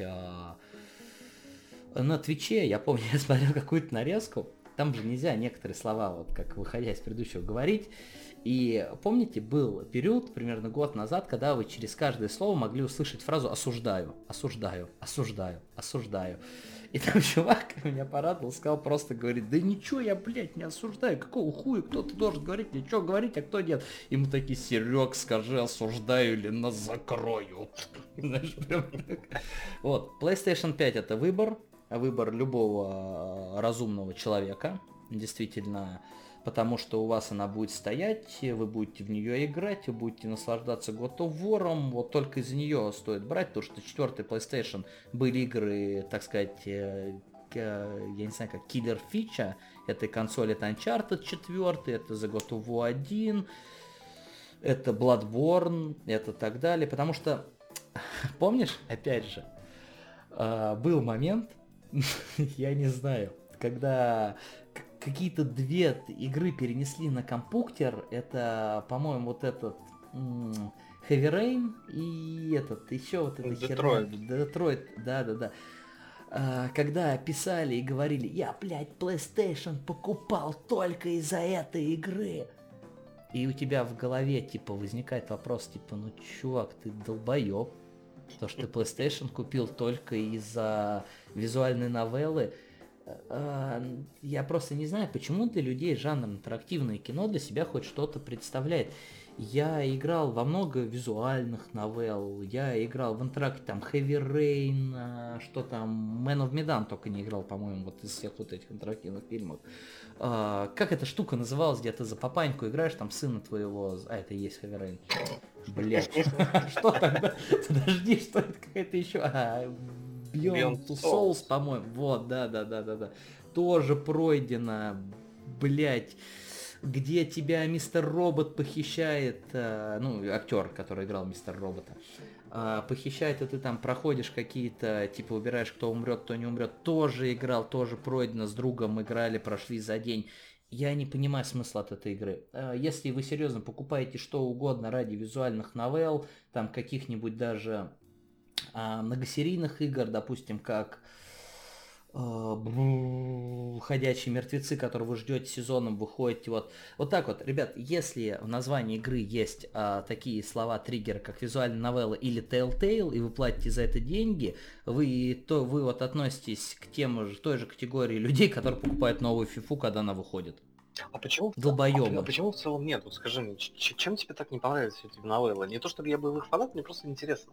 По сути, это сюжет, который преподносится в игровой стилистике, на который ты можешь э, реально влиять. То есть, предположим, это как интерактивный сериал, но с действительно различной вариацией концовок, сцены, событий. Ты как бы э, вовлечен в весь этот сюжет, и ты принимаешь там решения, но по факту ты не играешь, ты просто как кинцо смотришь вот по вечерам, как сериалы те же самые, но ты просто участвуешь в этом процессе напрямую, то есть ты решаешь, пойдет ли там герой, грубо говоря, в этот подвал или не пойдет. И в зависимости от этого человек, который в этом подвале находится, может как умереть, так и выжить, например. Почему нет? Объясню. Объясню тебе. А на примере, опять же, двух недавно а, вышедших игр, таких как Death Stranding и Red Dead Redemption 2. А, сказать, если хоть кто-нибудь скажет, что а, какой-нибудь там, опять же, Detroit Become Human или какая-нибудь херня Telltale а, у них м, сюжет лучше, чем в Stranding, поставлен или так далее, то я уверен, что Кадзима Сан сам приедет, блядь, и ебальник вам набьет. Что-то как-то много мат получается на выпуске, ну да ладно. Вот, потому что там сюжета просто вагон, там переживания, саспенс, накопление предательства и так далее. И там все это есть, но там еще есть геймплей, представляете? Там можно, ну, строить куда сложная ситуация, там можно ходить, окей, иногда стрелять, там, ладно, не важно. Okay, а... Там есть геймплейные элементы. А что бы ты сказал, а... если бы игра обладала бы, ну, тоже Death был бы только визуальной новеллой со всем вот этим же сюжетом? Я бы его в жизни запустил бы. А вот зря. Потому что я проходил э, этот Wolfenman Gas, по-моему, тоже назывался. Э, все, что можешь делать, это нажимать стрелочки ходьбы и использовать QTE, и там была запоминашка такая, типа, этот персонаж запомнил. А потом, когда чуваки на Reddit написали, что эта запоминашка ни на что не влияет, вот как бы весь этот смысл вот этих ужасных выборов, э, Клементина Кровавая Копыта умрет сегодня или не умрет, да всем насрать на Клементину, вот серьезно, просто вот, блядь, я, я правда не знаю. Э, я вообще, в принципе, не понимаю таких вот э, так сказать, многосерийных игр, я бы единственное, во что сейчас поиграл, это в новое говнище от Ubisoft под названием Assassin's Creed Valhalla. Все. Вот я не играл в FIFA. Единственное, каюсь, у меня есть игра от э, EA Games на консольчике PlayStation 4, на моей сладенькой, гладенькой. Это UFC. У меня куплены все UFC. Да. Окей. Объясню ситуацию. Объясню ситуацию. Иногда охота поиграть в файтинг с другом, но чтобы это был не Mortal Kombat. Tekken. Нету. На, да нет, нужно что-то вот реалистичное, что-то реалистичное нужно. А Мне нравится. реалистичным? А он всегда им был. Мне нравится смотреть, как там на флеш-нокауты, когда кто-нибудь правым хуком вырубил чувака, и он упал. Потому что я, как бы, находясь, живя в Мытищах, я могу, не спорю, устроить UFC на улице, но, скорее всего, флеш-хуком вырубят меня, там какие-нибудь армяне и там русские, просто большие, больше меня русские. А то сейчас скажут на национальную ненависть. Не-не, я обожаю все нации, серьезно, прям вот действительно. Э, но просто объективно существуют люди, которые могут отхуярить меня просто, даже там не прилагая усилий. Вот, поэтому я устраиваю цифровое насилие на экране. Не, ну это зря вот... ты на самом деле да. про игры так. То есть, ну даже у той же FIFA есть своя целевая аудитория. По большому счету, а какой у нее есть выбор? Либо FIFA с реальными футболистами, либо тоже, как там у тут, Pro Evolution Soccer, где футболисты mm-hmm. нереальные. То есть в любом случае сопряжение игры, тем более если какой-то спортивный симулятор с реальностью, он будет лучше восприниматься. То есть если взять какие-то условные гонки, то если там будут no-name автомобили, а автомобили будут вообще главной фичей самой игры, ну она не будет иметь такого успеха, как та же гонка, пусть она даже по механикам будет частично хуже.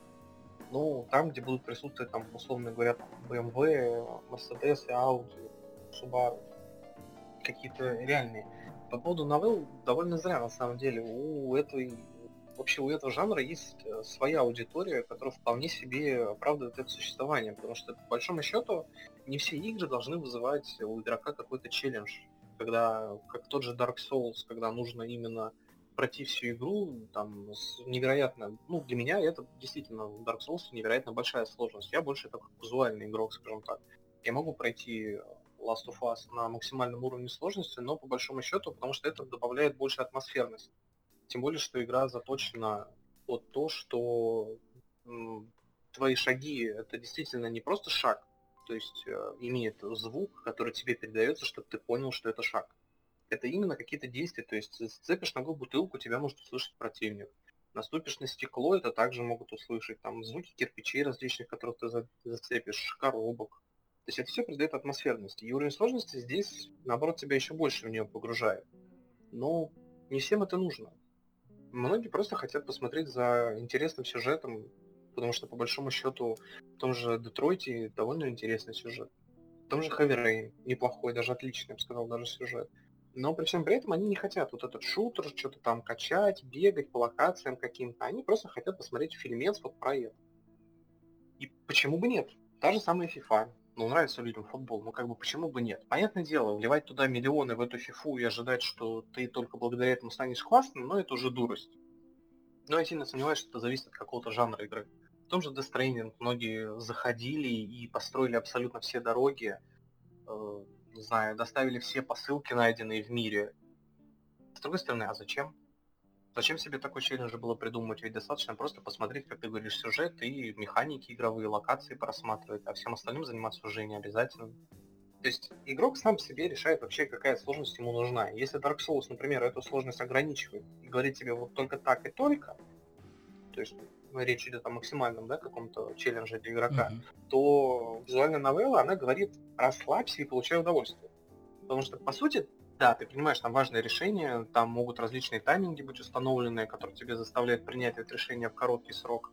Но от тебя не требуется ничего более. Ты просто наблюдатель истории, который ты можешь немного корректировать. Потому что в... Забыл название. Недавно вот даже вышла вторая часть, анонсировали третью Little... Little, Little. Не помню, тоже... Я только Little Big Planet знаю с таких вещей, что на Little начинается. Нет, нет, нет. Тоже игра... Little Nightmares? По-моему, да. Не, не могу сейчас точно сказать, честно, а, как эта игра называется. Вышла она относительно недавно на PS, четвертый, и на ПК она еще выходила. Это тоже визуальная новелла. У нее есть предыдущие части, и сама игра строится именно в хоррор-жанре, когда тебя вообще не сопоставляют с каким-то конкретным героем. То есть ты полностью наблюдатель. Если Rain у тебя еще есть какой-то персонаж, с которым ты себя ассоциируешь, то в этой игре его попросту нет. А, ну, скажем так, небольшой спойлер, да, к, эти, к серии этой игр. А, там может как выжить абсолютно весь состав стартовых героев, так и умереть абсолютно все. То есть, поэтому сопоставить себя как-то с кем-то там просто не выходит. Ты вот можешь сказать, да, вот мне нравится вот эта девчонка, блин, буду принимать решение, чтобы она выжила. А потом выходит так, что не повезло. И все. Тебя, тебя как главного героя в истории нет, ты уже становишься просто наблюдателем, который ведешь остальных. Уже смотришь, как развивается сюжет на основании твоих принятых решений. Поэтому у каждой игры, все-таки у каждого жанра есть своя аудитория, которая, скажем так, прочувствует эту игру и Кому-то попроще что-то нужно, кому-то что-то посложнее. Это абсолютно нормально на самом деле явление. Угу. Ну, твоя точка зрения тоже имеет место быть. Опять же, не стоит воспринимать, а, это я сейчас больше к слушателям, мои слова как за единую истину, потому что напоминаю, что это все мое мнение, просто скромное и жирное Вот. А, ну давай тогда скажи мне, Леш, что ты-то выберешь? Почему именно для тебя консольчик PS5-то попривлекательнее, чем Xbox? Ну, тут на самом деле все упирается в условия эксплуатации. То есть изначально даже когда майки анонсировали свою консоль, они сказали, что мы не будем конкурировать с Sony. И по факту так и вышло. Они не, не строят э, свой вот этот базис, да, старт продаж и прочее вокруг консоли. Консоль у них просто дополнительное устройство, им нужны лишь продажи Game Pass а. Ну, если вот убрать вот это вот маркетинговые возгласы, типа Фил молодец и прочее если вот просто прямо посмотреть, какая у них цель, это продажа Game Pass а. Привлечение туда каких-то разработчиков, увеличение, в принципе, общей библиотеки, которая будет предоставляться по этому Game Pass у. Ну и в целом, чтобы игрок не заморачивался таким вопросом, а где же мне на этом Game Pass е играть. Именно поэтому он доступен как на ПК, так и на консоли, так еще и xCloud у них там выходит, который позволяет хоть с телефона, хоть с Smart TV запускать из браузера и играться. Поэтому они делают все очень хорошо, если бы не одно но. У меня есть пол игр, которые доступны только на ПК. То есть на бокс я те же самые игры не запущу. Соответственно, с самого начала, выбирая конкретно то, что мне нужно из устройств, то ПК будет на первом месте. Потому что, ну, есть игры, которые мне нужны. Если эти игры появятся на Sony или на ПК, ой, на Sony или же на Xbox, ну, я откажусь от компа полностью. Ну, зачем он мне тогда? Рабочий ноут есть, дома вот эту бандуру здоровую хранить с отдельным для нее столом уже не, не так-то нужно. Поэтому пока есть ПК, Xbox уходит на второй план. Ну и далее. Смотреть, а для чего тебе вообще тогда консоль, да, если есть ПК. Взять, например, ту же Nintendo. Она портативная, ты можешь взять куда-то домой. Ну, не домой, там на работу, в поезде, как вот ты говорил, когда mm-hmm. заряжать или слушать музыку. И в данном случае Switch здесь действительно заходит. Но он предлагает, на мой взгляд, довольно скудную библиотеку игр, которая лично мне интересна. Рассматривая тот же Xbox, да, мы возвращаемся к тому, что у них нет каких-то игр, которые бы э, обладали бы доступом при наличии консоли. У них все опирается в Game Pass. Если мне потребуется та же библиотека, ну, мне не составит проблемы ее купить на ПК. Почему бы нет? Поэтому здесь остается только один вариант, который в принципе мне нужен от консоли. Это то, чтобы расширить свою библиотеку. И здесь только Сонька мне это даст.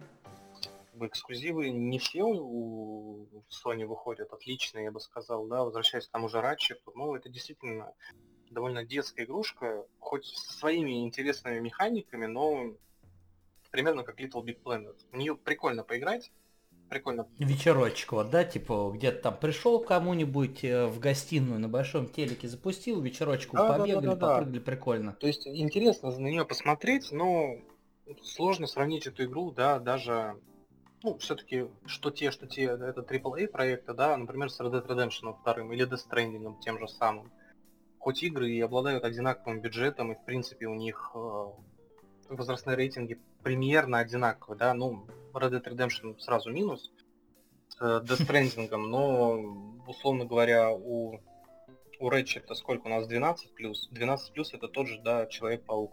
Я сейчас посмотрю, по-моему, 6. Сейчас, ты пока рассказывай, у, Рэч, даже у. У по-моему, 12 плюс, а вот у Little Big Planet там, по-моему, вообще 0. Потому что там, по сути, никаких сцен насилия нет, ничего, там персонажи просто в облачке растворяются. Ну или как-то другим образом исчезают. А ты знал, что Ratchet Clank есть фильм еще, оказывается, мультик? Что-то мне подсказывает, он будет только на японском языке, нет? Нет, на кинопоиске 5,8 из 10. Ну, в принципе, не удивлено.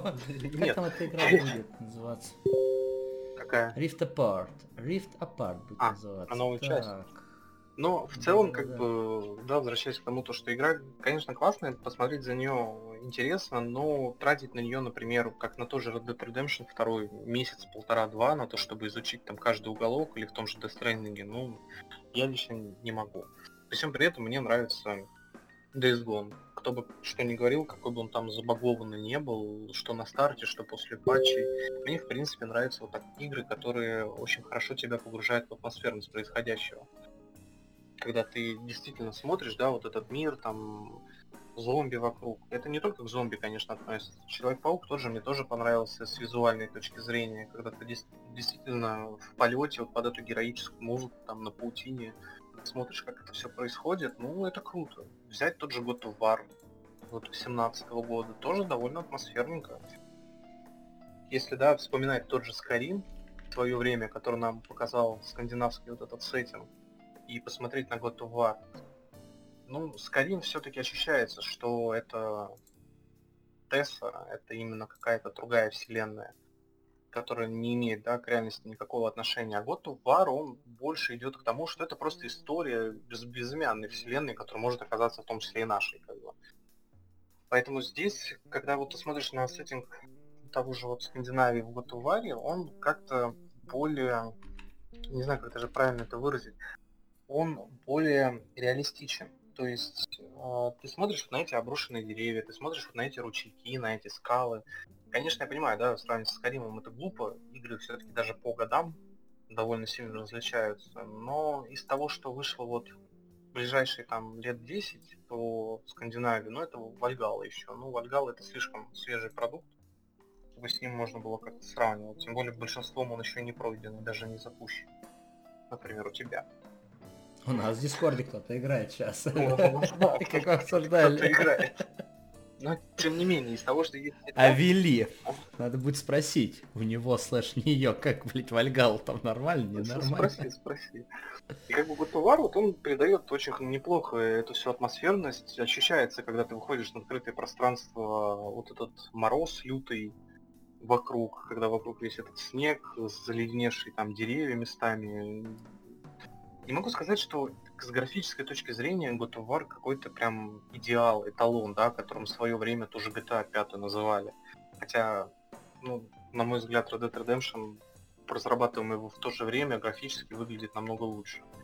Но есть. Я сейчас украду фразу у тебя, секунду. А, недавно слушал подкаст со Stop Game, и там выходил, они обсуждали это а, в Watch Dogs Legion, и типа сказали там какая-то хуйня, по-моему, медузы э, или там, нет, не стоит говорить слово хуйня. Ну, короче, какая-то редакция а, выложила такую вещь, то, что типа Watch Dogs Legion это самая требовательная и красивая игра на данный момент. А, со всеми там трассировками и так далее, но я посмотрел Watch Dogs Legion и посмотрел э, прошлогоднюю Red Dead Redemption 2 а, на просто даже на PlayStation в 30 фэписах. Ну, я не знаю, чем смотрел автор этой статьи на Watch Dogs Legion, когда как бы называл его самой красивой игрой, которая вообще в принципе существует, но это были явно не глаза. Ну почему? Продолжай. Он, он мог говорить, например, про какие-то технические особенности, например, увеличенное разрешение текстур. Сказал самое красивое. Ну, опять же, да, это как работает с аналитикой, там, с какими-то полученными данными. И их можно по-разному использовать. Он мог сказать действительно правду, но не договорить. Например, что она там, например, самая требовательная из тех, что сейчас существует в плане графики. То есть сколько там лучей, какого там разрешения текстуры, сколько там объектов, на какой дальности они прорисовываются, там, какая как тесселяция там отрабатывает и так далее и тому подобное. И в этом случае, ну, вполне возможно, у Red Dead Redemption, насколько я знаю, по моделькам там скромнее. То есть игра изначально берет упирается... Атмосферой. Да, она упирается именно в атмосферу. То есть у нее ей нет необходимости делать какие-то там объекты. Ну, даже взять пустыню, да, предположим. Там все объекты, которые нужны для передачи атмосферности, там они присутствуют.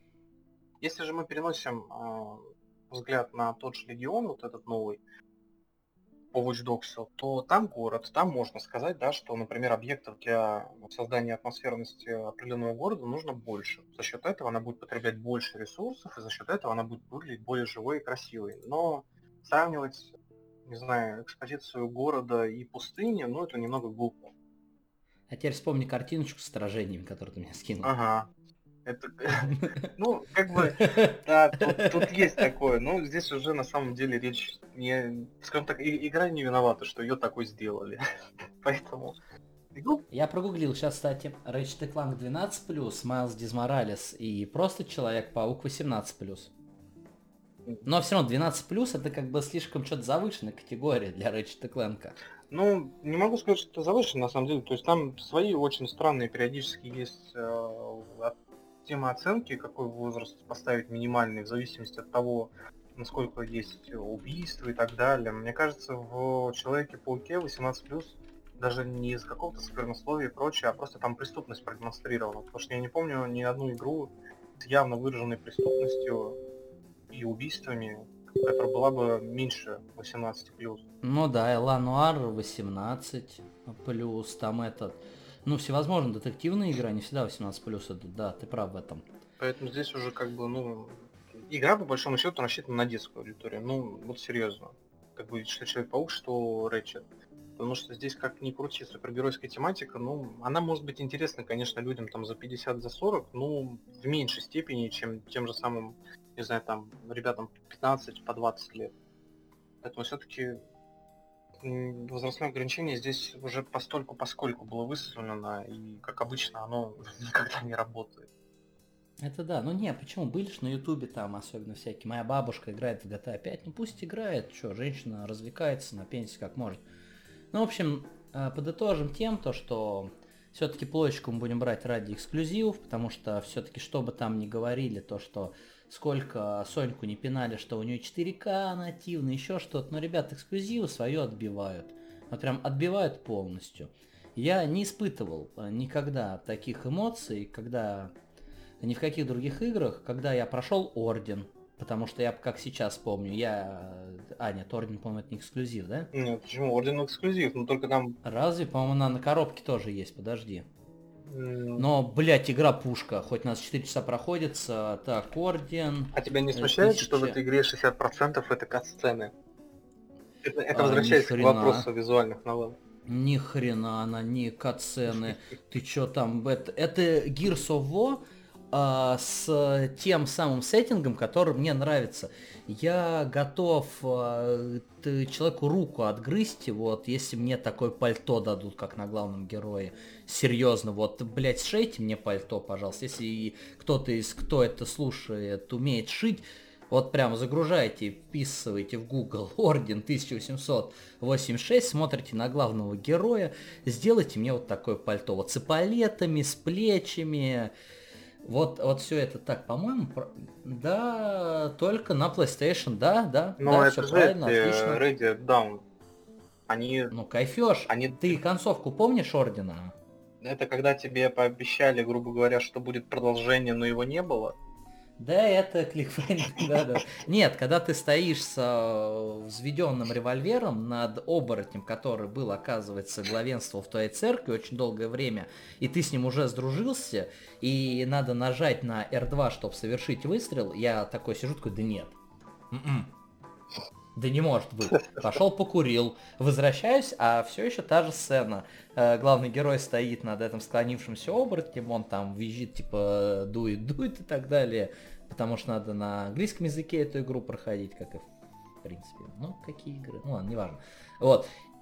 Ты нажимаешь на R2, идет глухой звук револьверного выстрела, темнота, и думаешь, что было дальше сам. Для меня это был вот, вот сильный выбор ну, вернее, меня выбора лишили, но даже если бы он был бы, Вот, пофиг. если бы он был бы, ты бы пошел в другой стезой. И вот это как раз Да нет, правильно было его убить, его правильно было убить а, по всем А это мы уже возвращаемся к вопросу морали, который мы ранее затронули. А что именно да из не этого возвращаемся правильно? мы к вопросу. Нет, как бы тут можешь понять, отсутствие выбора заставляет тебя идти этим путем, и ты как бы со всей долей ответственности его принимаешь. Ты забираешь на себя это, ты должен это прочувствовать. А выбор можно пойти по пути наименьшего сопротивления, я не буду его убивать и так далее. Вот, вот эта игра. Uncharted 4, великолепная игра, опять же, никогда не буду.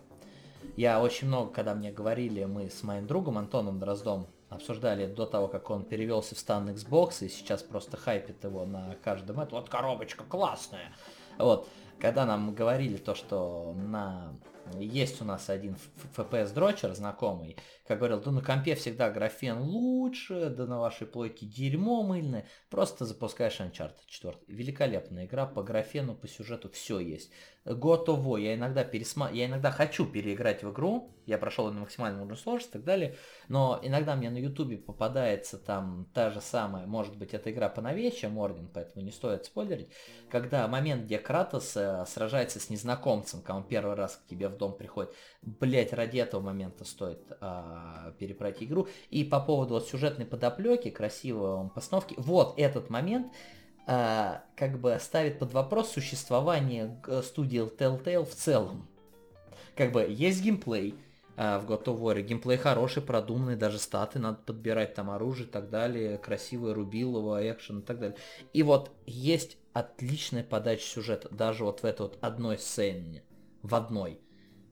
И как бы если есть эта сцена, нахрена нам все вот эти штуки от Telltale, что есть? И все-таки мое заключительное V будет по поводу забора PlayStation. Да, я буду его покупать. Да, но не сейчас. Но я очень надеюсь, что она выйдет просто в черном цвете. Объясню почему. Вот этот вот футуристический дизайн, мне он не нравится по одной простой причине. Что представляет из себя консоль PlayStation 4, PlayStation 4 Pro, PlayStation 4 Slim, который можно отремонтировать великолепный центр интеррадиоприбор по нативным моим воспоминаниям. А, это то, что это просто черный квадрат. Великолепный в своем содержании. Ты кинул его под, э, как бы, под Господи, я иногда забываю слова. Вот у меня есть телевизор, телевизор стоит на тум, тумбочка, да, это называется телевизионная, и вот там есть такие как бы прорези для DVD-плееров, для так далее, ты вот туда его кинул, все, она стоит. Сейчас же новое поколение, все топят за то, что это должна быть вертикальность. Мне эта 6-килограммовая башня слева от телевизора нахуй не нужна. Вот извините, пожалуйста, опять же за выражение. Многие писали, что слишком много мат, но по-другому никак. А, ну прям вот вообще не надо. Вот эти вот крылья ее белые, мне придется ремонт в квартире делать, чтобы она органично стояла у меня рядом с телевизором. Мне вот, а черный квадрат, он черный квадрат. Он валяется, он там мигает своими этими, как это называется, светодиодами, и ему кайфово. Все.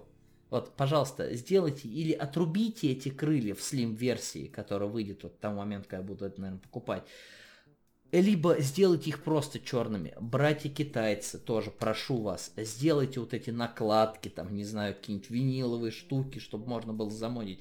Не надо белый цвет. Белый цвет это говно всегда в выборе консоли. Ну вот, возьмем Xbox тоже самый. Черный, опять же, великолепный черный обелиск. Красиво. Вспоминаем Xbox One. Белый цвет пылится, царапается, а еще если у вас есть домашние животные, у меня есть домашние животные, если оно решит поспать около этого Xbox, он будет у вас в кошачьей шерсти, в собачьей шерсти, блять, оцарапан, обгрызан, особенно если у вас есть попугай, это будет Вообще отдельный сорт кокаина, неважно. Ну, в общем, что ты думаешь про дизайн? Не отпугивает ли он тебя? Да, честно, на самом деле, если бы не одно но, мне было бы не наплевать так же, как и тебе на дизайн, но эти панели съемные. Все. Вот просто все, буквально все. Как бы да, там есть один прецедент, что типа Sony э, запретили какому-то чуваку... Китайскому, и... да, да, да. Да, какому-то китайцу запретили собирать предзаказы на вот эти вот дополнительные панели там различных цветов с различными логотипами и прочее, прочее, прочее. Но это вот они сейчас сделали, окей. Через сколько, ну, допустим, даже через полгода, через год, я больше чем уверен, что таких на том же Алиэкспрессе или на каких-то еще магазинах будут просто навалом такие предложения, вплоть до того, что сама Sony вряд ли откажется зарабатывать на том, чтобы продавать вот эти кастомные крылья вместо того, чтобы заставлять людей покупать новые консоли, которые будут уже как-то стилизованы под определенную игру. По большому счету, вот как сейчас это выглядит, да, выходит новая игра, ну, вспомните God of War, Last of Us, выходит новая игра, выходит новый комплект аксессуаров с символикой этой игры, и выходит новая консоль именно вот с таким вот там, логотипом, узнаваемой символикой. Это дорого на самом деле, вот пятый Sony, я так понимаю, они как раз таки на это упор сделали, что вот эти крылья можно будет снять, купить бандл специальный в ограниченном тираже, где тебе будет даваться, например, игра и вот эти аксессуары в виде крыльев для консоли, или же просто эти крылья. Ты уже приходишь домой, снимаешь свои беленькие, вешаешь уже новые стилизованные и радуешься. Поэтому, если бы крылья были несъемные, то да, тут, тут очень плохо, потому что ну, белый цвет не знаю, он меня почему-то ассоциируется вот с этими, знаешь, а, такие самые дешевые пластиковые чайники, там, по 300 рублей. Ну, вот с этим у меня ассоциация с ними идет. Я не могу ничего поделать. Как бы, то, что она выглядит футуристично, конечно, круто. За то, что из коробки ты можешь ее ставить как вертикально, так и горизонтально, тоже круто. Но с цветом, ну, тут действительно уже подкачали, потому что даже взять слева, как ты говоришь, от телевизора, да, при определенных сценах у тебя эта поверхность, она будет отражать свет от экрана, что тоже будет бросаться в глаза, особенно в темное время суток, или если ты в комнате свет выключишь, что тоже неприятно. Кому-то, конечно, нравятся светящиеся там приборы вокруг монитора, компа, консоли, ну, я больше предпочитаю именно акцентировать внимание на непосредственном экране, что именно там происходит, а не вот эти всякие фонарики по бокам. Свистоперделки.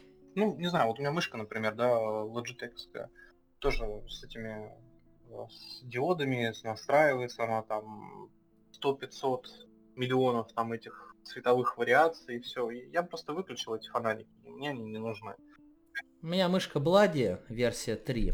А, у меня тоже там есть 16 вариантов подсветок, пульсирующих, разные маски миганий и так далее, тоже отключены, потому что мне они только отвлекают. Ночью вот я сижу, играю во что-нибудь там, в тот же, в ту же лолку, там, в тот же вов, что-нибудь, и вот эта хрень у меня под большим пальцем там светится, да, но у меня все равно край глаза туда прыгает. Ну, вот о том речь. Все-таки конечно, может, по-разному люди как-то это воспринимают процесс. Кому-то нужно там, чтобы все мигало, там блестело, не знаю, кто-то он по хрому загоняется постоянно, и нужно, чтобы все хромированное было. Вплоть там, не знаю, до ботинок, галстука, животного там в квартире. Я, на, мне наоборот больше нравится что-то такое строгое, когда свет от экрана идет, ну, свет идет только от экрана, то есть от того объекта, на, на, где твое внимание должно быть сконцентрировано. И ты уже на этом экране яркость регулируешь все эти лампочки и прочее. Я даже вот не уверен, вот различные модинги вот эти для ПК, которые ставят, где кулеры светятся, оперативка там мигает, еще что-то на видеокарте какая-то подсветка, там вообще яркость регулируется? Mm, да, отдельной программой. Ну, ну, хотя бы так, окей, ладно. Ну, в любом случае, то есть тут такой довольно специфичный, то есть каждый сам для себя выбирает, кому надо, кому не надо на мой взгляд, оно лишнее. И вот белый корпус этой консоли, он будет все это отражать, создавая вот очередной вот цветовой мусор вокруг экрана. Поэтому в любом случае, пока мне торопиться некуда, игр на консоли полно, на компе игр тоже еще много. Консоль со старта мне не особо-то и нужна, пока выходит все равно кросс эти что на PS4, что на PS5 игры все еще выпускаются. Вот когда... Ну, пасген на сген, да. Да, то есть вот, вот когда игры будут выходить только на PS5, вот тогда уже есть смысл. Потому что по большому счету сейчас, ну, что вот из того, что уже вышло, можно запустить только на PS5. Ratchet Clank, который нам не нужен. Еще что? Miles Morales, который нам не нужен. Его можно купить на PS4. Пом... Ну, даже так. Да пофиг. Сэкбой вот этот новый тоже можно купить. А, Demon Souls нельзя купить. Ну да, Demon Souls вот только выбор. Ну, Demon Souls это поскольку Souls игры, их можно пока отложить до момента, когда тебя все задолбает, и нужно будет э, немного хардкора для себя. Ну, это как Nintendo купить ради этого Animal Crossing. Либо ради Зельда. Что ж, и на слове Зельда мы будем завершаться, потому что уже наш хронометраж вышел за два часа.